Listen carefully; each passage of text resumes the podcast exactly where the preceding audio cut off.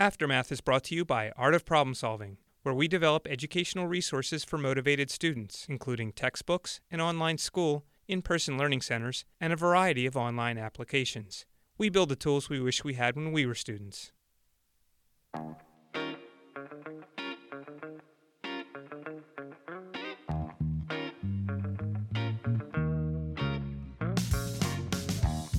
Welcome to Aftermath, where we talk to fascinating people in and around the STEM world about where they've been, where they are now, and how their passion for math helped them get there.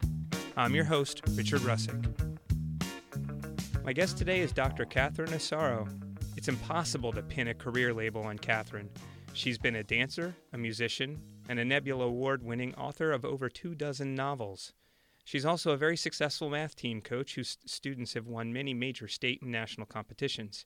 And before all that, she earned a PhD in chemical physics from Harvard. Today, she'll talk about how her love of math and science developed throughout childhood and into college, how her career plans took a detour when she discovered her passion for storytelling, and how she settled on a path that brought together her identities as both a scientist and a writer. You'll hear about her time in grad school and in academia learn about what it takes to become an acclaimed science fiction writer, and find out why quantum mechanics is just as exciting as an epic space battle. Catherine also discusses the challenges of raising a profoundly gifted daughter of her own, and how her decision to start a small math club wound up exploding into something far bigger than she ever could have expected. Welcome to the show, Catherine. Hi, I'm delighted to be here. Excellent. Let's let's start with your childhood. How did you first get interested in math and science? Well, my father was a chemist at the University of California, Berkeley. He was actually at the Lawrence Berkeley Lab, which is connected to the university. Okay. And he used to take me up to his lab and let me play with things, or he used to show us really cool stuff like liquid nitrogen. He'd show me how putting a flower in liquid nitrogen and then you could hit it with a, a hammer or something and it would shatter. And I just thought this was really cool. I was like five or six at the time. so I grew up with that. And he used to do this thing where they had a Geiger counter that you had to check yourself on before you left the laboratory because he was a nuclear chemist. And he'd show me how when he stuck his watch in the, the Geiger counter machine, it would get all excited. And he explained what it meant. So I was exposed to science and mathematics from a very early age. So, through most of your childhood, were you fairly convinced you were going to become a scientist, a mathematician, something in that space? Actually, no. Um, back then, girls didn't do science and math as much. And I was also a ballet dancer. I love dancing. I mean, I started that when I was about, I think I was four or 5 mm-hmm. And I thought I was going to be a dancer. I spent most of my youth uh, training in ballet. I always like science, and I was actually I had several teachers encourage me in high school. They said, "You know, you have a lot of talent in this," but um, it wasn't until college where I realized that really was what I wanted to do. So, how'd you make that transition from defining yourself as as a dancer to defining yourself as a scientist? It wasn't abrupt. I always knew I liked science. I'd been very good at math in high school and probably one of the first indication was they were giving some math competition. It might have been an early version of the american math competitions mm-hmm. but it may have been before those existed the way we think of them now. But when i was in a senior in high school they said we had someone drop out of this math competition. You want to do it? Because we, we think you have more talent than you think so I said, okay, what the heck, I'll do it. So I showed up at, in the library, and there was like I don't know, maybe a hundred kids there, and I did this um, this test, and I came in in the top ten. And they said, oh, well, you know, maybe you should think about math too, mm-hmm. if you ever get bored with ballet. so I went to college, and I knew I was frustrated with the dance department. I was at UCLA, which is huge. Mm-hmm so I started, I took a math class here, science class there, and I decided, okay, I'm going to try chemistry. And I had no chemistry at all. I'd never taken anything resembling chem- chemistry. I thought I had. I knew so little about it. I actually thought I had because I'd done some lab work for a teacher, but it was physics what I was doing, not chemistry. Okay. So I said, okay, I better study for this because I didn't even understand what the terms meant. So I spent this wonderful summer living in Santa Cruz with a friend on the beach and doing chemistry all day. I mean, it was idyllic. You couldn't ask for a, a for someone who likes science and math. It was perfect. So I was so happy with that. When I went to at UCLA, everybody has to take a placement test. So a thousand people showed up in this huge auditorium when we all took the chemistry placement test. And I was just coming off of spending all summer doing chemistry problems. So I did really well. Hmm. And they put me in the honors course. I had no idea what I was doing. I remember they sent us to the lab and said, okay, check off all your, your equipment. I didn't even know what a Bunsen burner was. so I was, I was kind of looking out of the corner of my eyes, and the person next to me marked off Bunsen burner. So I figured out what it was from that. So you so have a moment was, of panic there. Well, I didn't panic. I didn't realize enough about how absurd what I was doing to, was to panic. I was too young to really comprehend. So I just did my best to stay afloat. And I was doing okay. I mean, I was getting a B because I had to, you know, fill in. I had a lot of holes. Mm-hmm. Everything was holes. But then one day we were, I don't know, maybe halfway through the course, and I decided I'm going to go to the library and study you know, I hadn't, I never had to study when I was young because, you know, I just, everything came really easy. And I said, I'm going to go sit down and study. You know, I'm going to sit there for an hour and see if I can get better grades. So at 10 in the morning, I went to the library and I sat down. I opened the book to the chapter was called, if I remember correctly, it was called Electronic Structure. It was basically an introduction to quantum mechanics. And I started reading it and I thought to myself, this makes a lot of sense to me and I think it might have been because I was brought up by someone who's a nuclear chemist. So I'd I'd been around all this all my life, and I think I absorbed it without realizing it. That's interesting. So that I mean, like a lot of people when they first encounter that stuff, their reaction is this can't possibly be true. See, it felt natural to me. Quantum mechanics always felt more natural to me even than classical mechanics. And the more advanced it got, the better I liked it. And I think the reason is because it's very mathematical what I loved about it was solving partial differential equations and finding these beautiful wave functions that were just amazed me. And then you get to apply the math to something that's real in the physical world. I was just utterly floored by this, that it worked. It all worked. And that's why, you know, theoretical physicists are really applied mathematicians. That's hmm. what I love about math is applying it. It's like a game which is probably why I like coaching for math competitions too. but you know, I went that day and I started reading it and I thought I really like this stuff. So I read the whole chapter. And then I, I looked in the book and the next chapter was more. you know? so I read that, you know, all about the hydrogen atom and the wave functions and all this stuff. And then the next chapter went on to something else. So I went up to the library and I said to the guy up there, Do you have anything? I went up to the physics library, which is separate library in the big library at UCLA. And I said to the fellow there, Do you have anything on this quantum mechanics stuff? And he said, Let me show you what we have. And he gave me these books, which I didn't realize at the time were famous quantum mechanics texts, like Pauling and Wilson. And, you know, they're dated now, but at the time, they were the big text in quantum mechanics. And I was just in seventh heaven. I went back down the library and I'm reading and I'm looking at pictures of wave functions and I was just having a great time. I do remember at one point I got up and went to a vending machine and got something to eat. But otherwise, I just kept sitting there. Mm-hmm. Finally, somebody tapped me on the shoulder.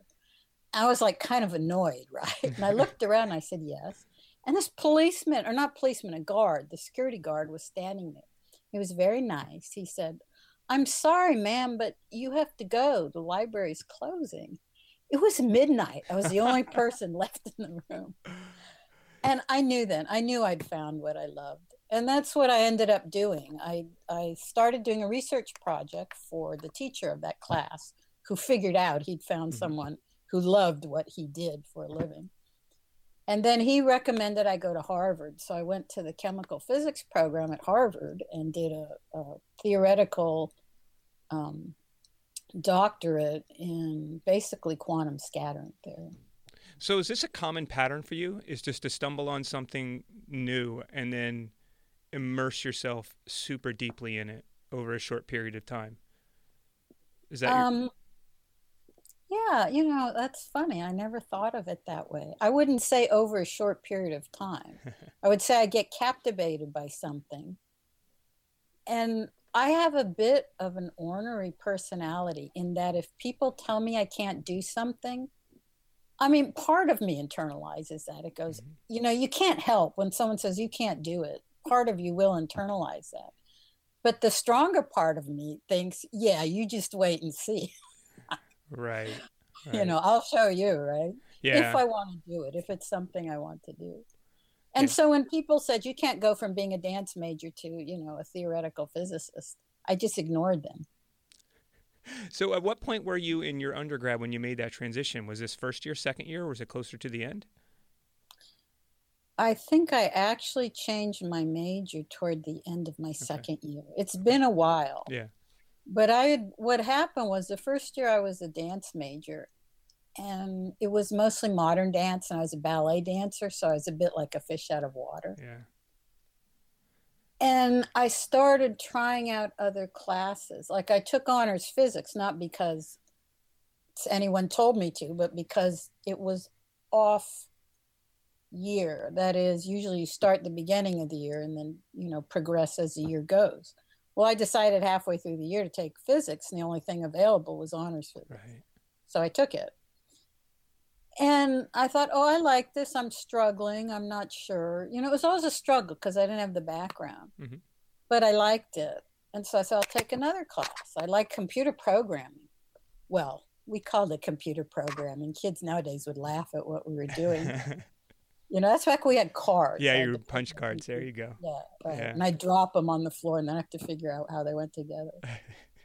but that was fun. I had fun with that.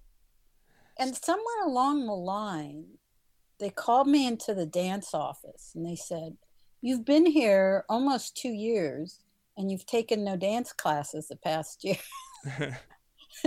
you're a year behind and you got all this physics and chemistry and math you know i was taking like linear algebra or something mm-hmm. and they said we think you should rethink what you want to major so i didn't know i didn't know enough and the chemical engineering department really wanted me because i was taking some of their classes mm-hmm. too so first i went to chemical engineering and i got inducted into their honor society so this was cool but then I realized I really wanted to do mathematics, you know, applied math. I liked right. applying it.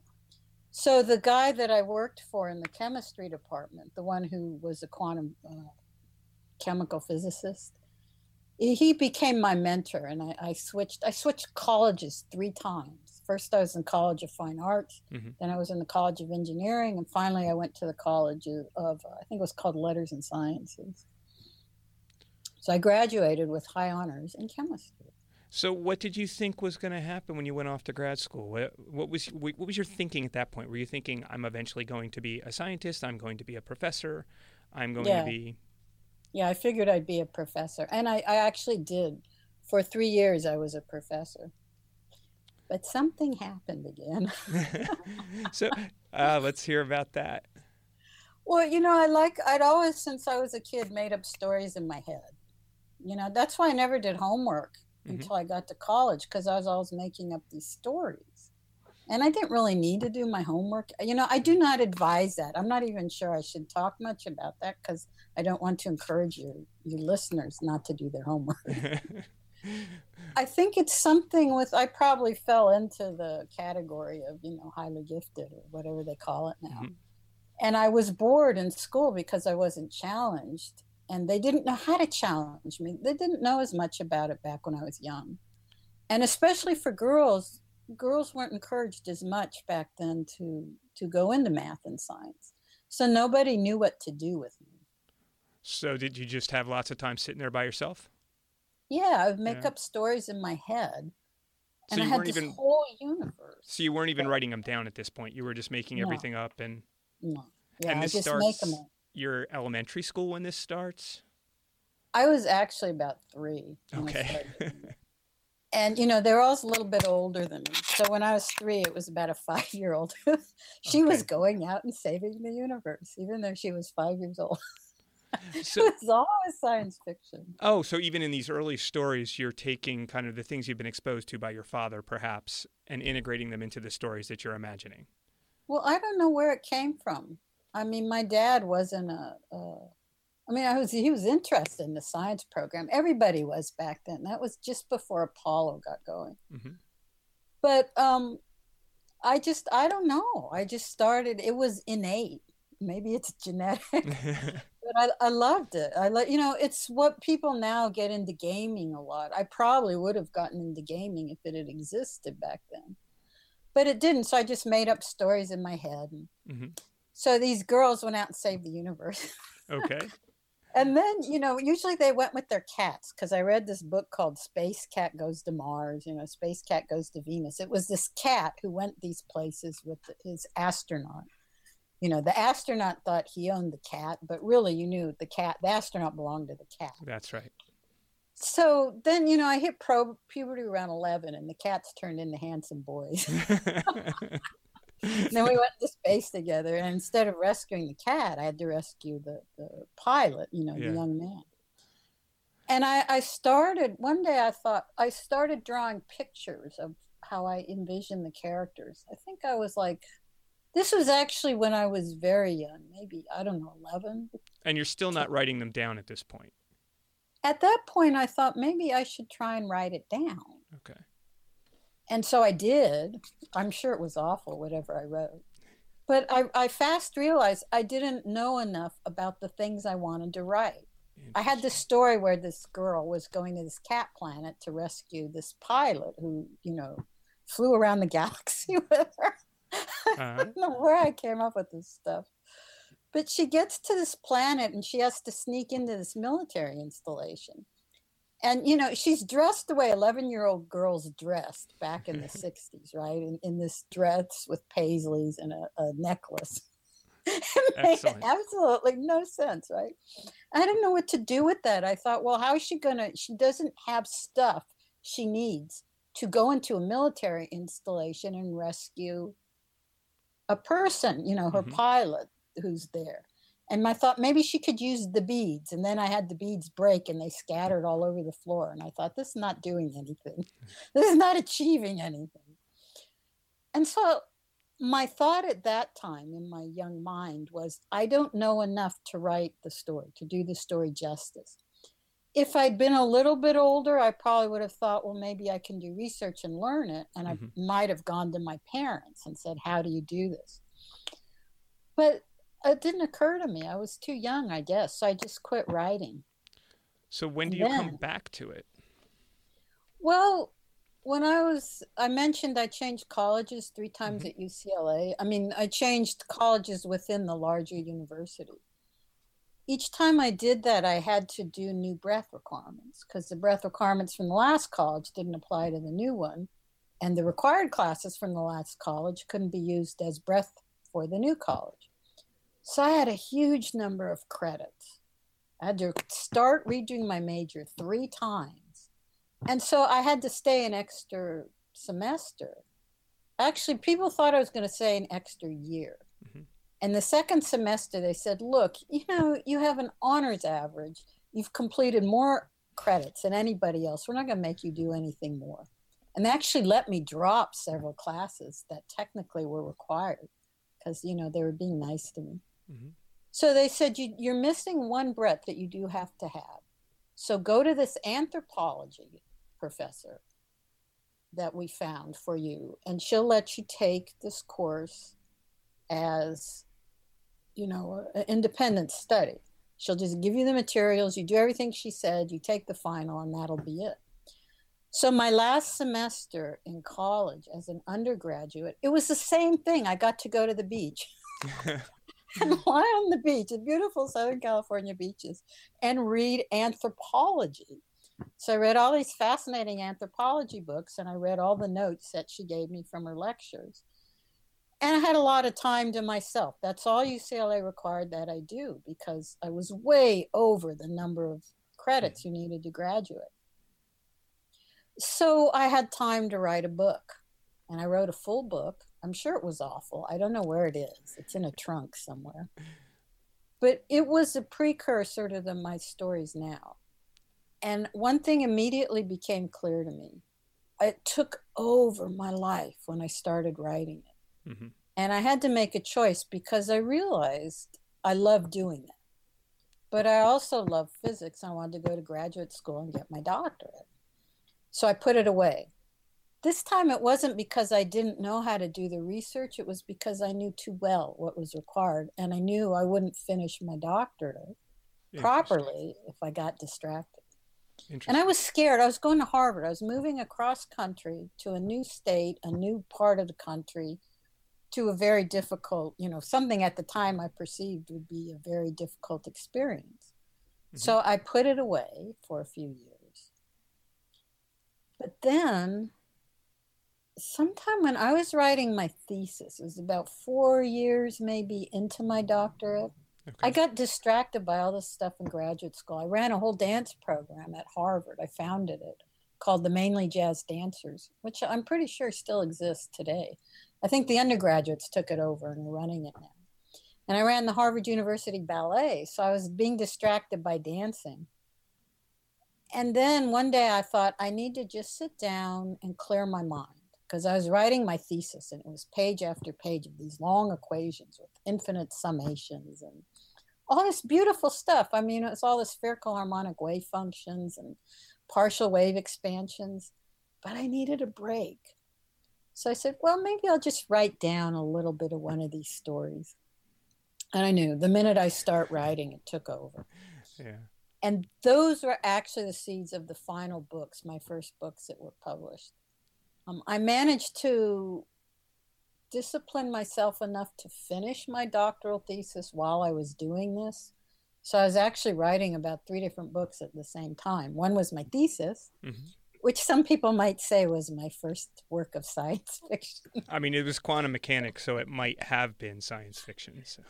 well, no, no, I hope not. It was pretty dry, actually. It was, you know, photo quantum scattering theory of photo dissociation processes or something like that. Not the most exciting title. but that's when I wrote the first books. And at that point, I mean, it took over. I knew I wanted to become a writer. But I stuck it out. I mean, I stuck it out for three years as a professor of physics because when you train for that many years, you can't just walk away from it. So how how did you start to get traction with your writing? Like, did you quit being a professor and then go try to become a writer, or did the writing thing start happening and then you have an exit ramp? Um, I never stopped writing. The moment I sat down and picked up a piece of paper in graduate school and started writing, I have not stopped since that day. Mm-hmm. I mean, sometimes I stop because you know I have to teach classes or life gets in the way. You know, yeah. I had a kid, you know. I kind of slowed things down for yeah. a while. But I mean, I just kept writing and improving my craft.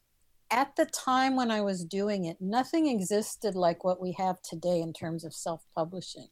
There was only one real, realistic route to getting published, and that was to keep submitting to the big publishers until somebody, you know, said, Yes, we'll publish you. So you're just sending books to publishers over and over, or novellas or short stories?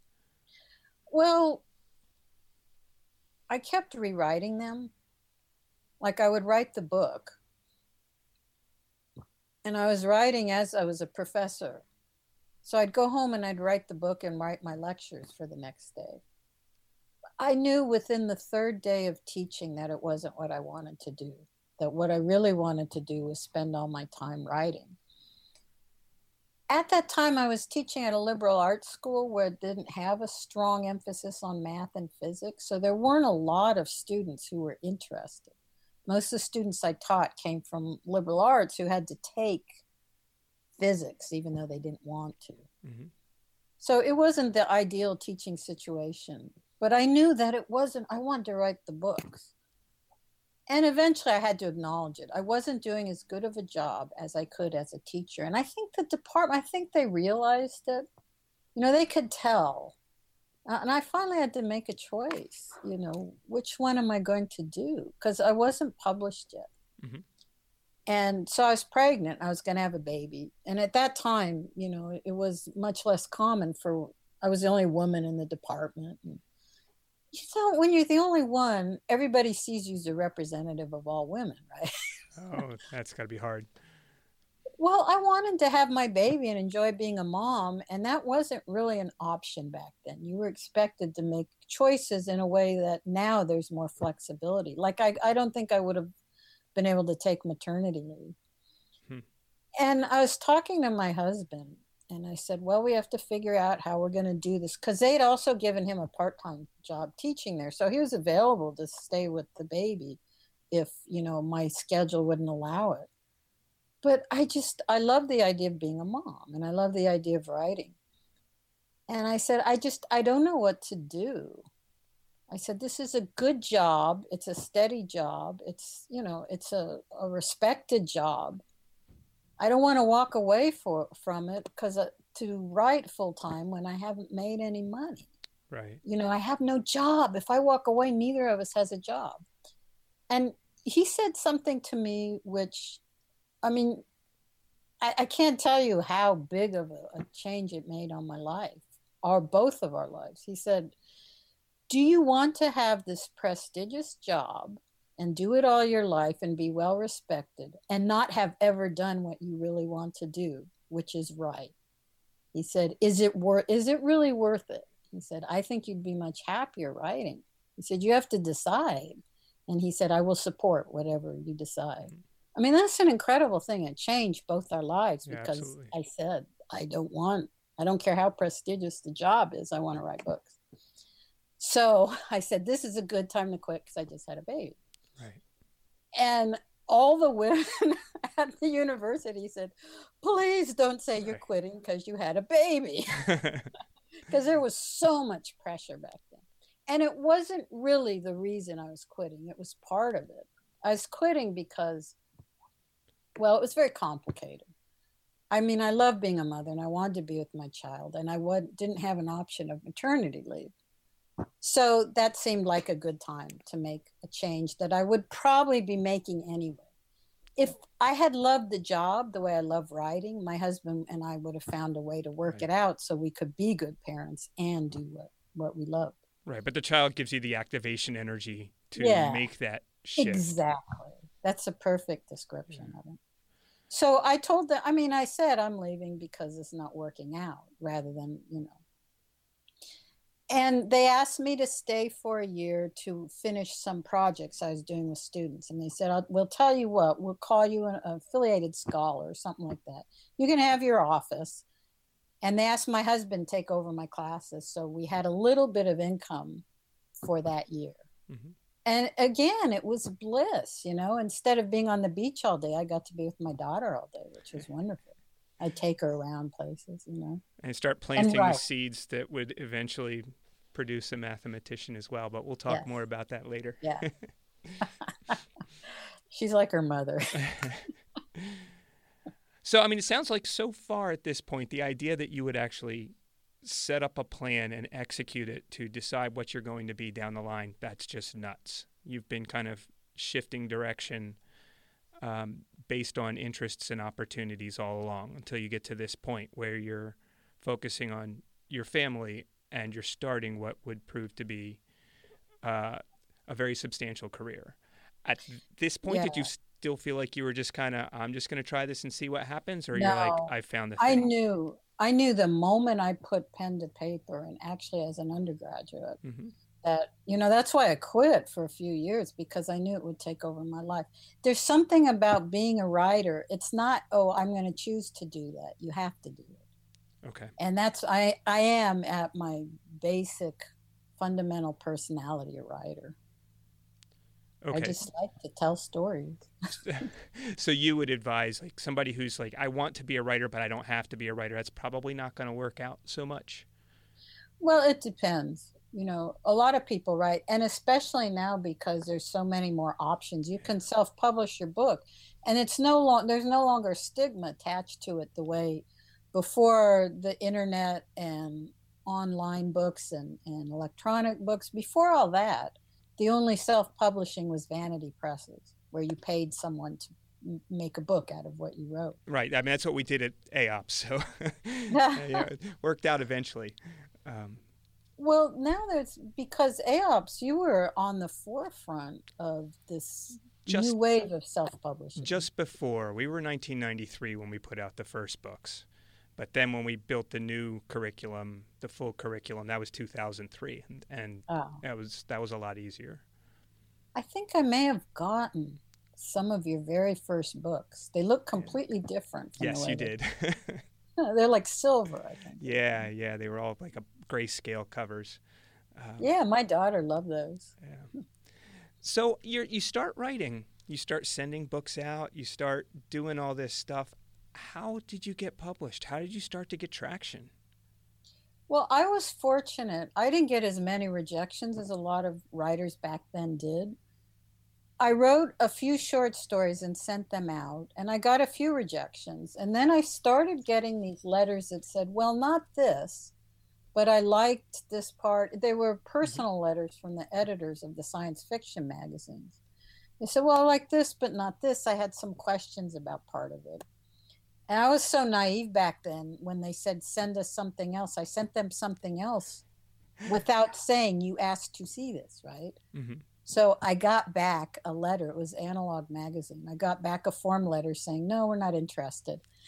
And I did something you're never supposed to do, which is I wrote them back and I said, but you told me you were interested. You said send you something else. And then I did get back a personal letter from the editor saying, yes, I do like your writing and, you know, send me some more information. I mean, not information, send me mm-hmm. some more stories. And my first accepted publication, I think, was Analog. It was Stan Schmidt, who was the editor for many, for decades, of Analog Magazine. And it was a hard SF story mm-hmm. about a, a fighter pilot who pushed his supposed plane past its capabilities. So he actually pushed it to leave the planet and do things it wasn't supposed to be able to do.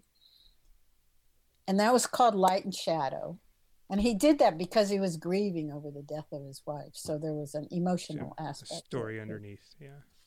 Yeah. And at the same time um, there was an author at the college where i was teaching named joan slonczewski who was a wonderfully gifted science fiction author. And she was also a professor in the biology department we became friends. She looked at the book I'd written in graduate school, which I'd submitted to one place. I think I sent it to DAW. And they wrote me back and said, Well, not this, but we like your writing. You know, we'll look at something else if you have when you have it ready. So I showed it to Joan and she said, I think my editor would like this. His name was David Hartwell. He was one of the top editors in the field at Tor Books. So I sent it to David on her recommendation. So that got me a foot in the door. And it okay. got me a foot in the door with one of the top uh, options available at that time. David said he liked it. I'm trying to remember. I sent him one book, which is it was the original version of The Last Hawk, which is actually my third published book. He said he liked it, but he had to wait since I was an unknown author. It's very hard to get them published. Okay. And then he he changed jobs, or he I don't know if he lost his job or something, but he had to send it back after about a year. And he said, you know, I like your writing, and I like the fact that you can write hard SF. I mean, science fiction with a very sound basis in mm-hmm. known science that you extrapolate using the laws of math and physics to predict possible what ifs you know what's what, what would supposing this happened with the equations that would lead to all sorts of exciting things. He said i'm looking for that kind of science fiction and you can do it. So i wrote this book called primary inversion which was based on one of the novellas that analog had liked.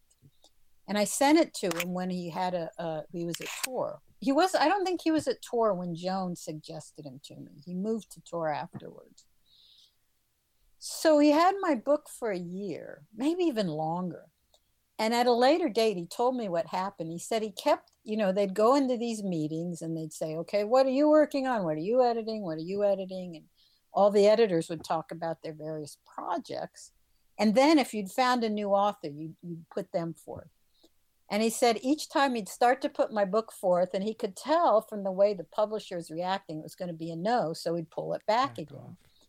And he goes, Yeah, I wore him down. I just kept doing that and finally said, Okay, you can have it. Interesting. So you had a champion there who was who was yeah yeah yeah, and, and he was well very well respected in the field because he's he's he's a very excellent editor. And he proved to be right. Yeah, yeah. Primary Inversion was my first book. Tor published it. So and then I. You mentioned early on, a little bit earlier about uh, working on rewriting, rewriting, and improving your craft. How do you do that? You know, you're not taking writing classes or anything like that. What are you doing to mold your I writing and, and, and improve? I just write. I write and I read. I write a lot better now than when I first started because I've written, you know, more than 25 books it's classes. I never took a creative writing class. The only one I ever I took a, a creative writing workshop once while I was in grad school, and they all told me I was wasting my time writing science fiction. They said this is garbage. Not that my writing was garbage, but that the genre. But science fiction isn't respected. Yeah, right. You know that's that's what you get out of creative writing classes all mm-hmm. too often what you really need to do being a writing major in college is not necessarily and often won't work as the way to become a published professional writer. You get an excellent background. I mean the knowledge of literature and how to look at and how to analyze it and how to write how to put together sentences is all good but that's not really the best way to become a writer. You you have to write mm. what you want to write. And i just started out writing science fiction because that's what i loved and i wrote voluminously. And i had read it i started probably reading science fiction when i was six five who, or six. who were your favorites? Who were your models as you as you became a writer? Who were the people that you read that kind of inspired you? Well, I actually read less when I started writing because because my time was spent writing. Yeah. I mean, I still read, but I also didn't want to be influenced by mm. other people's styles. But you do have to read to know the field. And before I started writing, I used to get books at the library when I was a kid and read five or six or seven books in one weekend. Yeah. Just you know, they had to get me a, a library card for the adult library because I went through the kids' science fiction and fantasy, and you know, by the time I was seven, I think.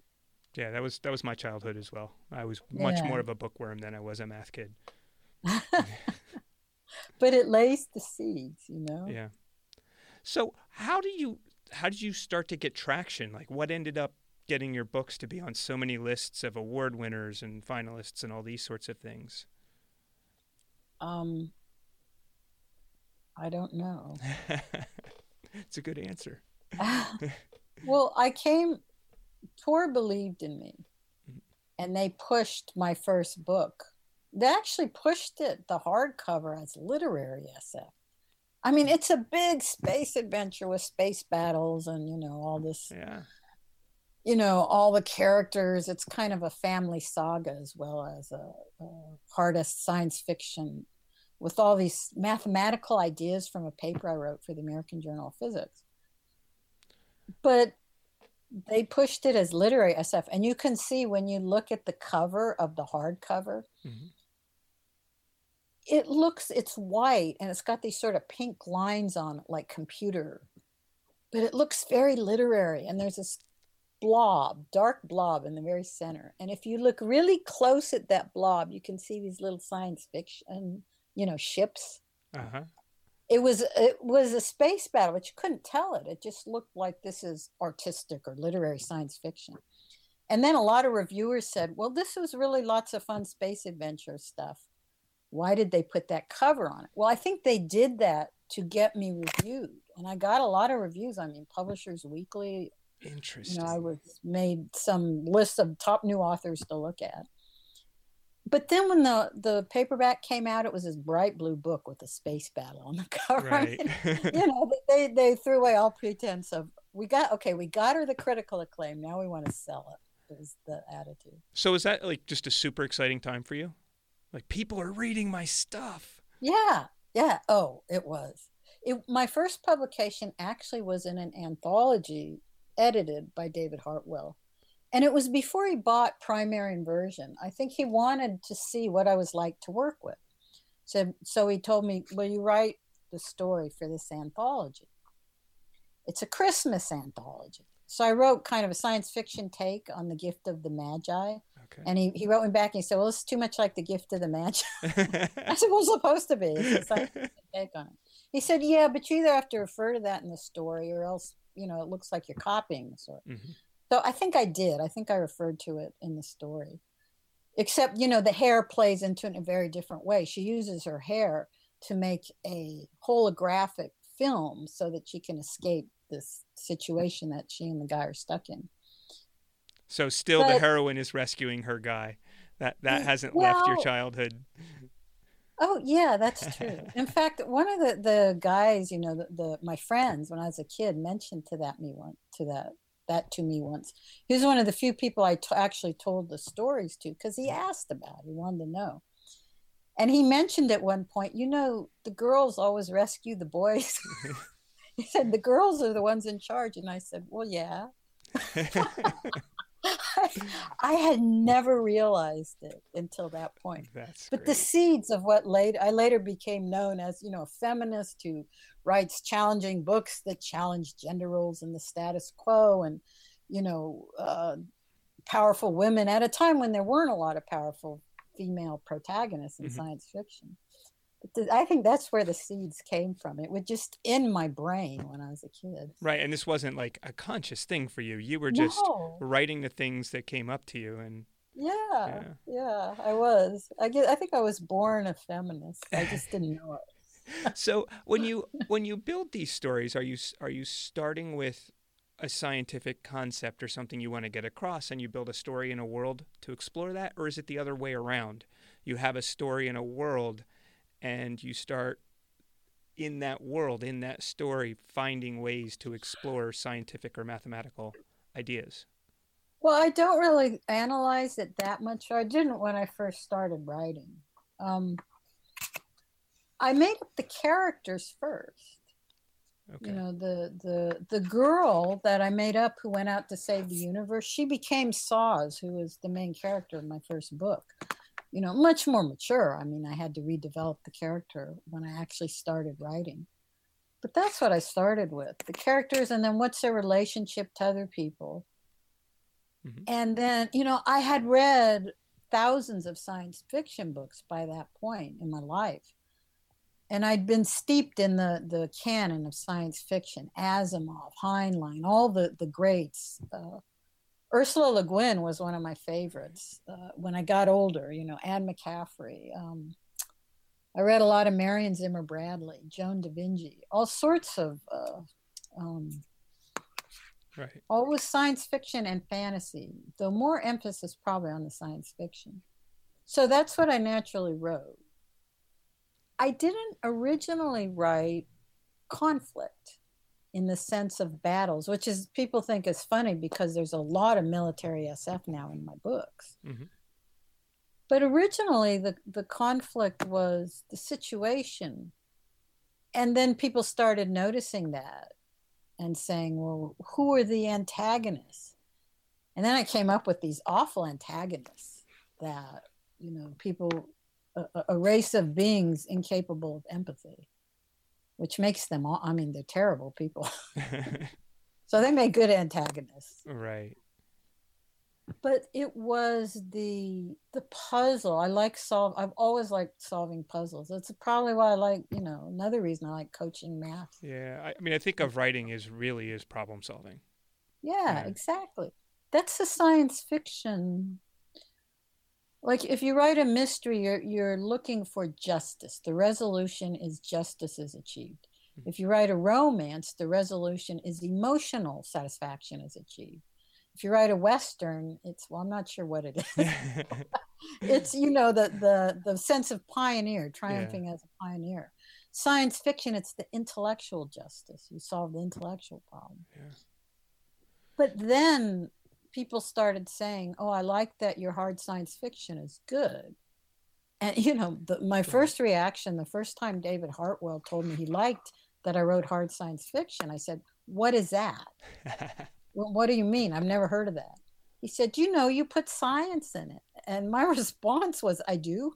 yeah, interesting. And, yeah, interesting. I didn't think of it. I am a scientist. I've thought in scientific and mathematical terms almost since the day I was born. I used to imagine wave functions because I saw a picture of an atom when I was like six years old in my da- one of my dad's books. And I thought, oh, that's so cool. That looks so cool. It just looked right to me. So it's just but, intuitive to you that we don't really know where the electron is or what it is or. Yeah, it just, it's all math. And I think it's because basically I'm a mathematician at heart the mathematics is beautiful in quantum mechanics. The mathematics in classical Newtonian mechanics is sort of more everyday, it's more mm-hmm. mundane. Just like regular fiction, mainstream fiction is more mundane, science fiction is more exciting. Quantum mechanics is not mundane, it's more exciting. No, no, that's that's definitely true. So your success in writing combined with this this scientific background you have, it's led to a variety of of other opportunities. I'm going to ask a few about a few of these, and I suspect there are others that I'm not aware of. So you were president of the Science Fiction and Fantasy Writers of America. Yeah. What, what are the issues that authors face? Like, well, it varies a lot. One of the big things is control of our, you know, what rights do you keep control of? And it's very complicated first rights, rights in the United States, English rights, world rights. How long do you have the rights? Can you get it reprinted? What when do you get your money? When do you get the rights to your book back? Especially now with the electronic world being, right. you know, the electronic industry being so huge, your books can stay in print forever, which makes it much more difficult for you to get back the rights to a book, even if it's not selling anymore, because they can sell a few copies of it as an electronic book. Right. Used to be at a point when the sales of your book fell below a certain level, you automatic the rights reverted back to you. You could do what you want with the book. That's much trickier now. So that whole field, there's a lot that goes on in science fiction and fantasy writers of America. You know, looking. Uh, we we even have a group called GriefCom that you can go to and ask for help if an author is having trouble getting paid for their work or getting back rights, uh, any of the those type of problems in the industry. Being not getting your proper royalties is very complicated. I mean, sometimes the smaller publishers, now that there's a lot more independent publishers, because it's not so expensive to make a book anymore. Right. You can make a, a success of a publishing uh, in um, business doing ebooks, which have none of the overhead of making hard copy books. Right. But it's also because a lot of these are smaller publishers, they may go out of business and not pay royalties that are owed to the author. So the author may seek help from GriefCom to say, Can you see if you can get the money they owe me? And GriefCom is trained to do this, or they learn, they're volunteers, but they learn to do it usually trying to minimize the sense of confrontation. So they mm-hmm. go to the publisher rather than the author having to go, so the author doesn't burn bridges.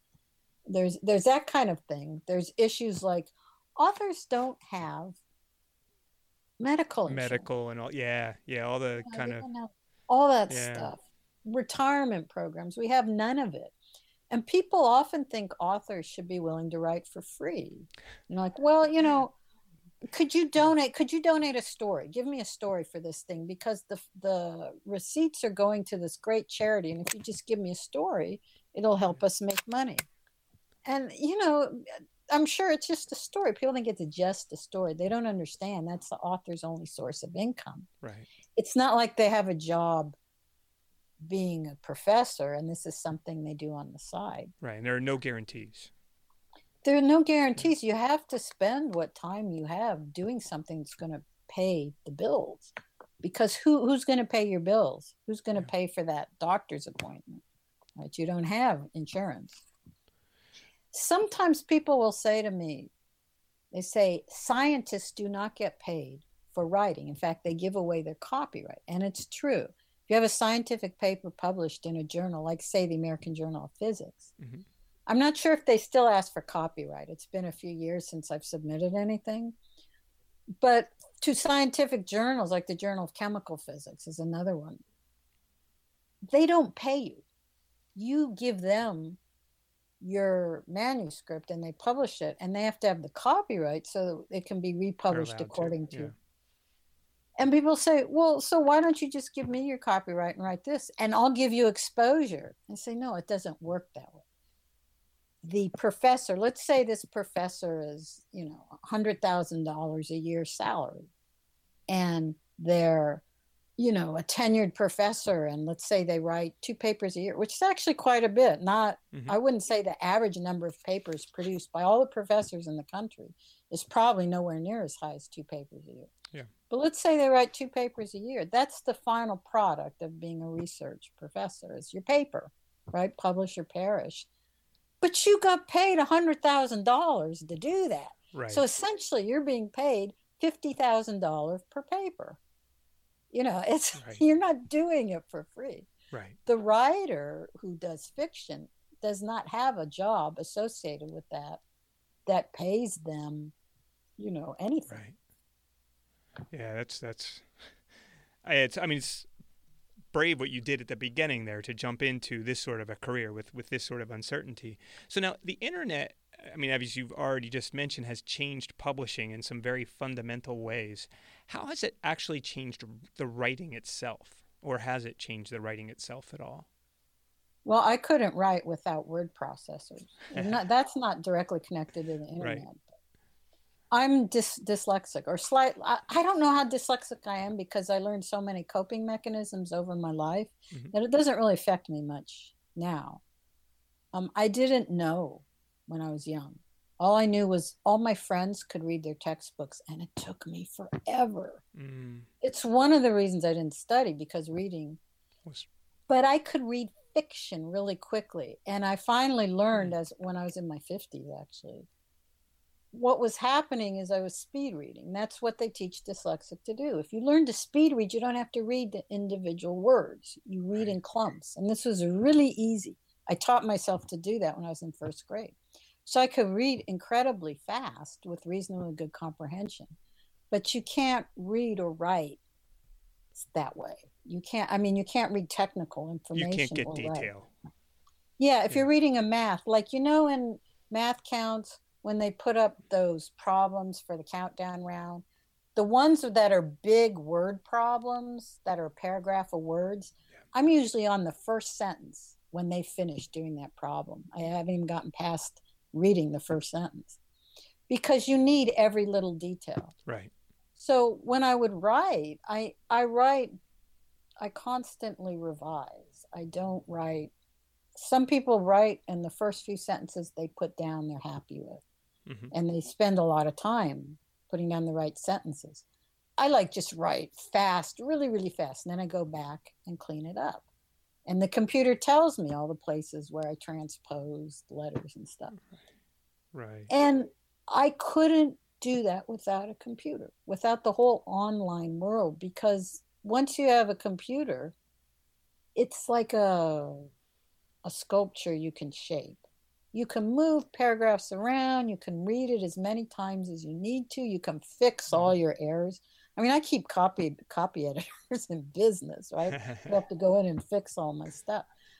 And I don't see a lot of the errors because I train myself to read fast. So I may have written, instead of writing burlap, I may have written burped, right? right. but I don't read the whole word, so I don't catch it. So I have to go over it and over it. You can do that with the word processor. You can tell it when I hit the word BR, right? Burlap, right? Right. You just hit BR and it fit, gives you the proper spelling.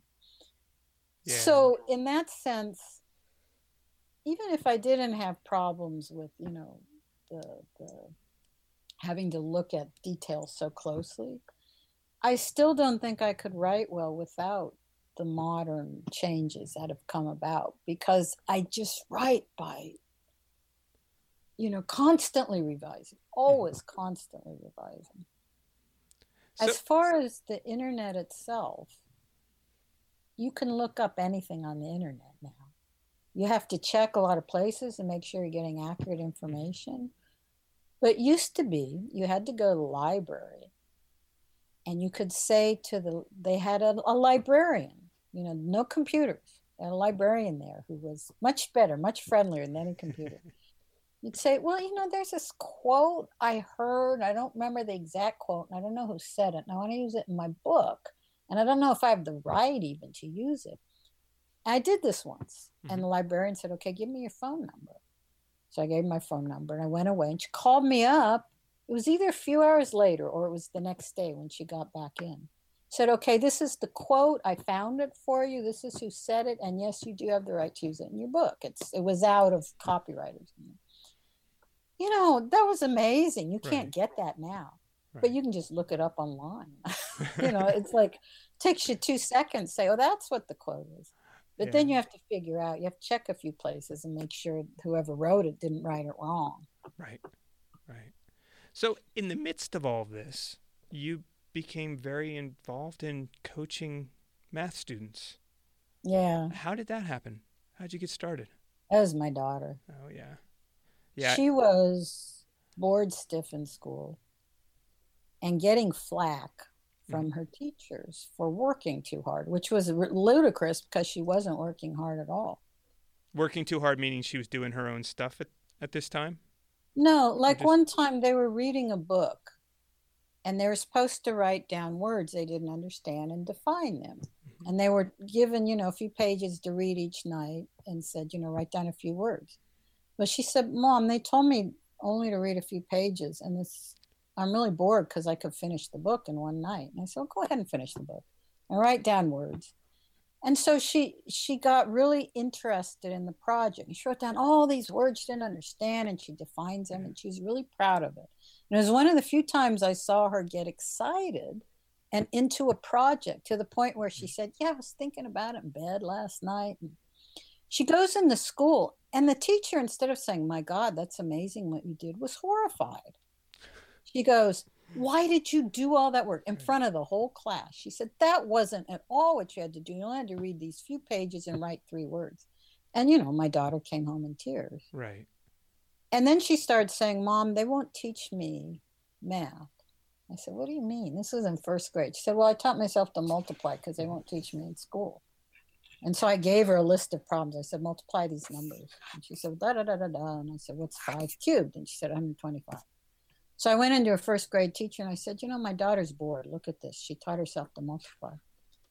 And I said, Your daughter's not ready for the GT class. And I said, Really? I said, Are you sure about that? And I said, Oh, yeah, she's really quiet. She doesn't make a fuss. She's happy. I said, No, she's not happy. Yeah. she's just not her nature to Yeah. make a fuss.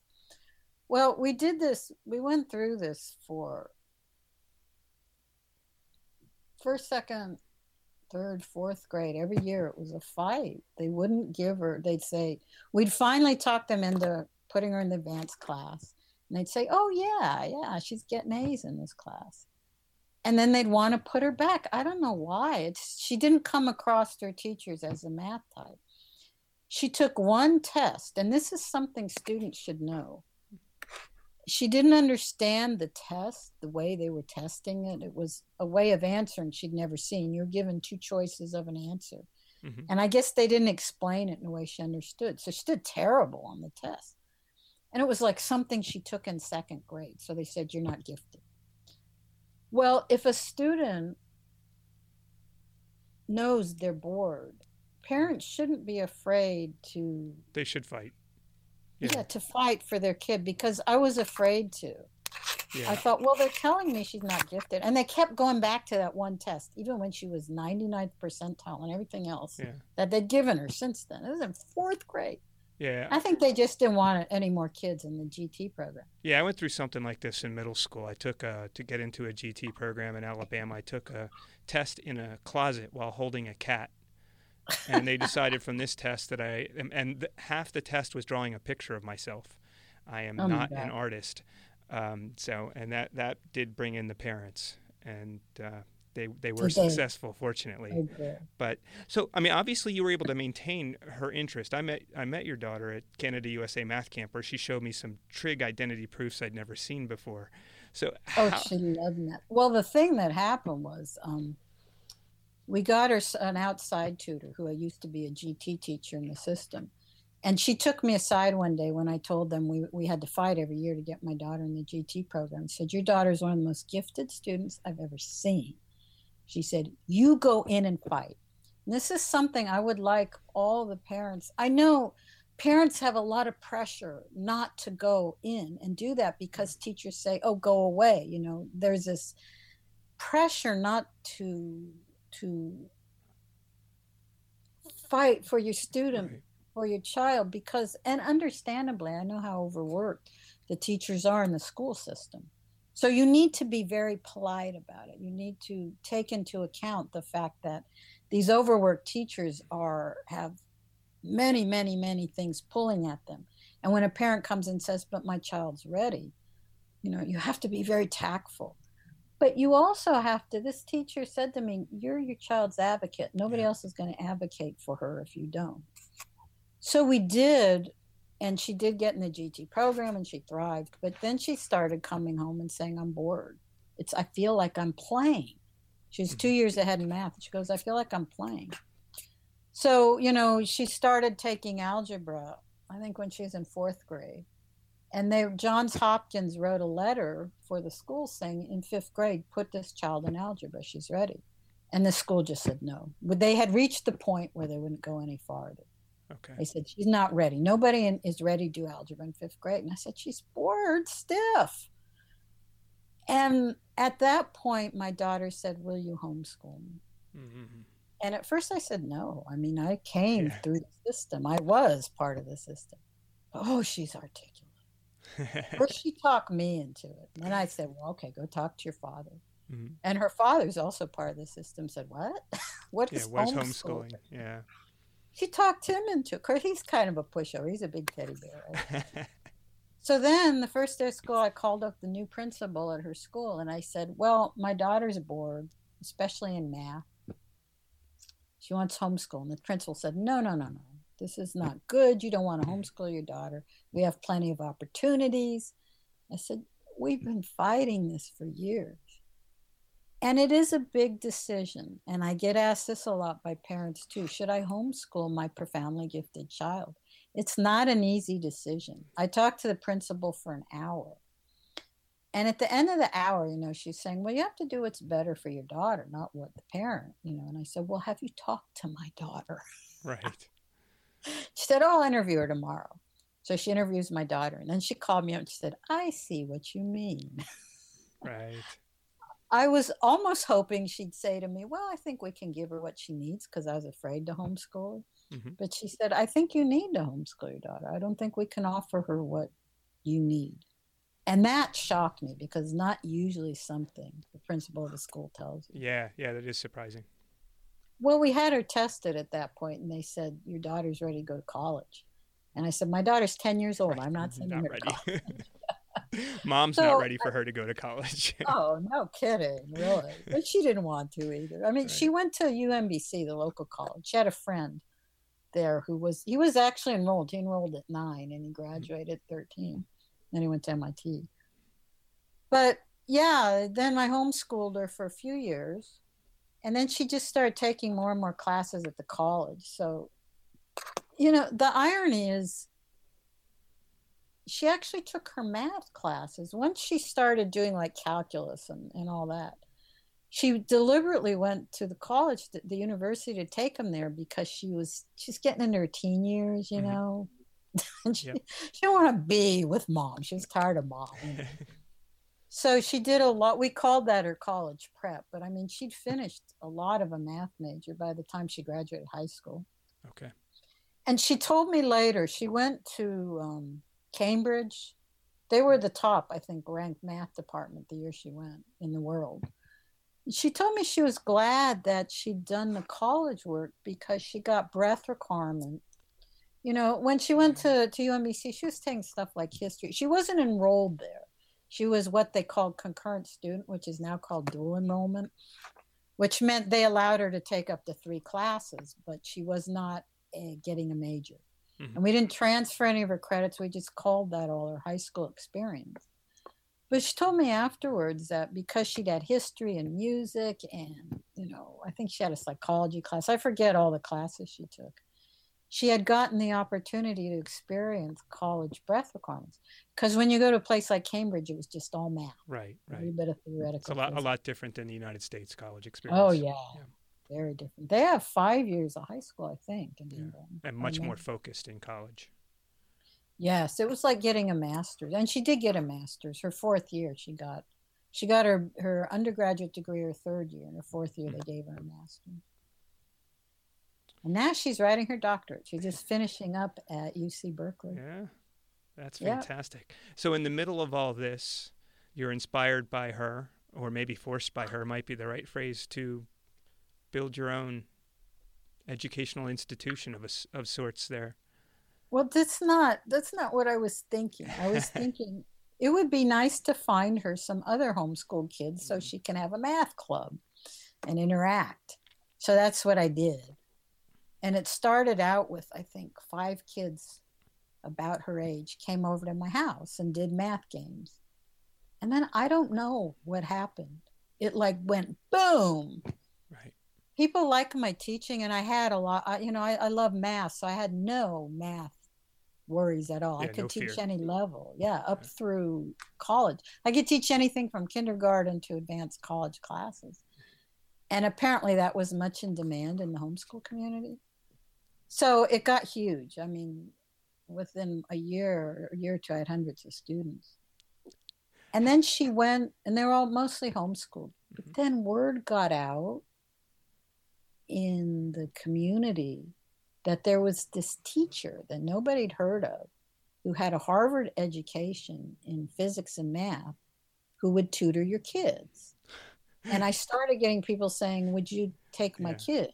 You know, and so I took a few and then my daughter went to, to Cambridge and she had scholarships, but you know, it's right. going overseas, it's expensive, yep. no matter how you look at it. So I had to go get a real job. you know, I taught physics at a local university for four years. Yeah. Well, when she finished and she went to grad school and they they started supporting her. So I was done. I thought I was going to write full time. And I had one student left, one middle school. Well, actually, I had a couple older kids, but one middle school student who was homeschooled. And we thought we found her math counts team, but there was something, you know, right. homeschool community, you know, breaks up, fragments, reforms. And she said, you know, I can go to MATHCOUNTS by myself, but it would be nice to have a team.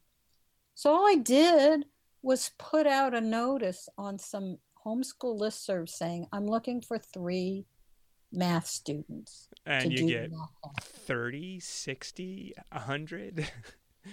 it started out with people going, Oh, yeah, this looks like fun. Do you teach Algebra 1? I said, Well, I could. I could teach an Algebra 1 class. So I started saying, Anyone want this? And there was this flood of people. And then people said, would teach Algebra 2. And then would you take a team to you know the johns hopkins mm-hmm. tournament all of a sudden within a matter of months i had several hundred students and these were no longer all homeschooled. Somehow word got out via the networks of there's various schools in the area and they'd grown over the year. For example not far from where i live there's a chinese school that meets on saturdays. It's very very talented math students. Word got out to these networks that there's this woman with a Harvard education who'll teach your kids. And it just went boom. And this time it really went boom. I mean, yeah. within a couple years, I had, I was coaching 10 MATHCOUNTS team. I had the top kids in the state. I was bringing kids to PUMAC, you know, the Princeton right. and Harvard, MIT. And it just, people would come to me and say, well, my school is having trouble getting uh, this math thing started. And I figured out what I was doing is what we call a math circle. I just hadn't thought yeah. of it that way.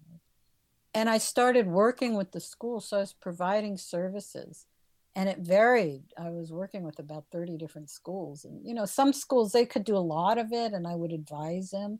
Other schools, I essentially ran their math, competitive math program. But I couldn't, I, I couldn't keep doing it. It just, it, one person can't right. run a program that big. Right. So what I started doing last year is contacting various people who are interested and saying, well, can you take over? Mm-hmm. Like one school, Folly Quarter Middle School, had someone who already wanted to do it anyway. The PTA supported him, so he's taken over. And he worked with me last year, and this year he's running the whole program. Yeah, that's great. I mean, yeah, that gets you get you time back to writing. Yeah, yeah, that's what I do. I'm a writer. Yeah. but I love teaching. I mean, I love the kids. I love the parents. They're wonderful. So it, it was enjoyable. And that's part of why it pulled me away from the writing because I liked doing it. right. it. Well, I usually wrap up by asking my guests to give advice to students who want to follow in their footsteps, but you've gone a lot of different directions, so I'm going to let you choose which of those to give give advice for. Wow. um, I think my advice would be to don't be afraid to follow your interest in what you love, what catches your interest even if it's not what people think you should be doing. If you love math and you know people think well you should be on the football team, well that doesn't usually happen to our students. it's the other way around. But you know if someone tells you you can't do something, don't believe it, and don't if don't be afraid to change. You don't have to decide in middle school or high school what you're going to do for the rest of your life you should follow up all your interests. Yeah, that's fan. That, sorry, go ahead. I just eventually it'll become clear. And don't don't be afraid to follow up what interests you, even if it's not what you thought you were going to do.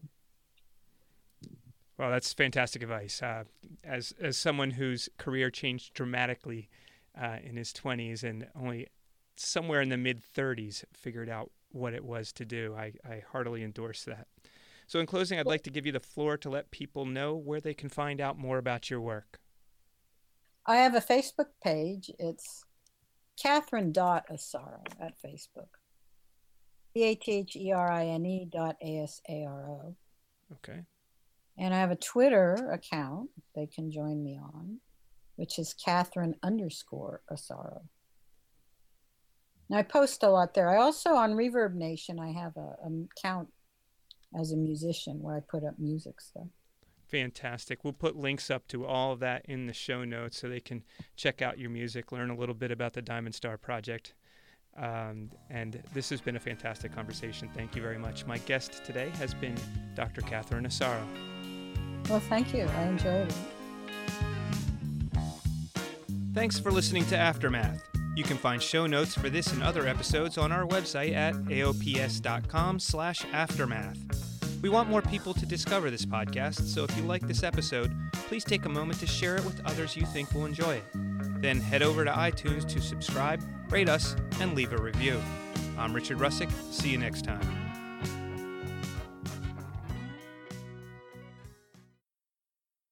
Aftermath is brought to you by Art of Problem Solving, through which we've had the opportunity to work with hundreds of thousands of eager math students around the world. Our textbooks, online school, in person learning centers, and various online resources empower students to develop the skills they'll need for success at top tier universities and in internationally competitive careers. Come check us out at aops.com.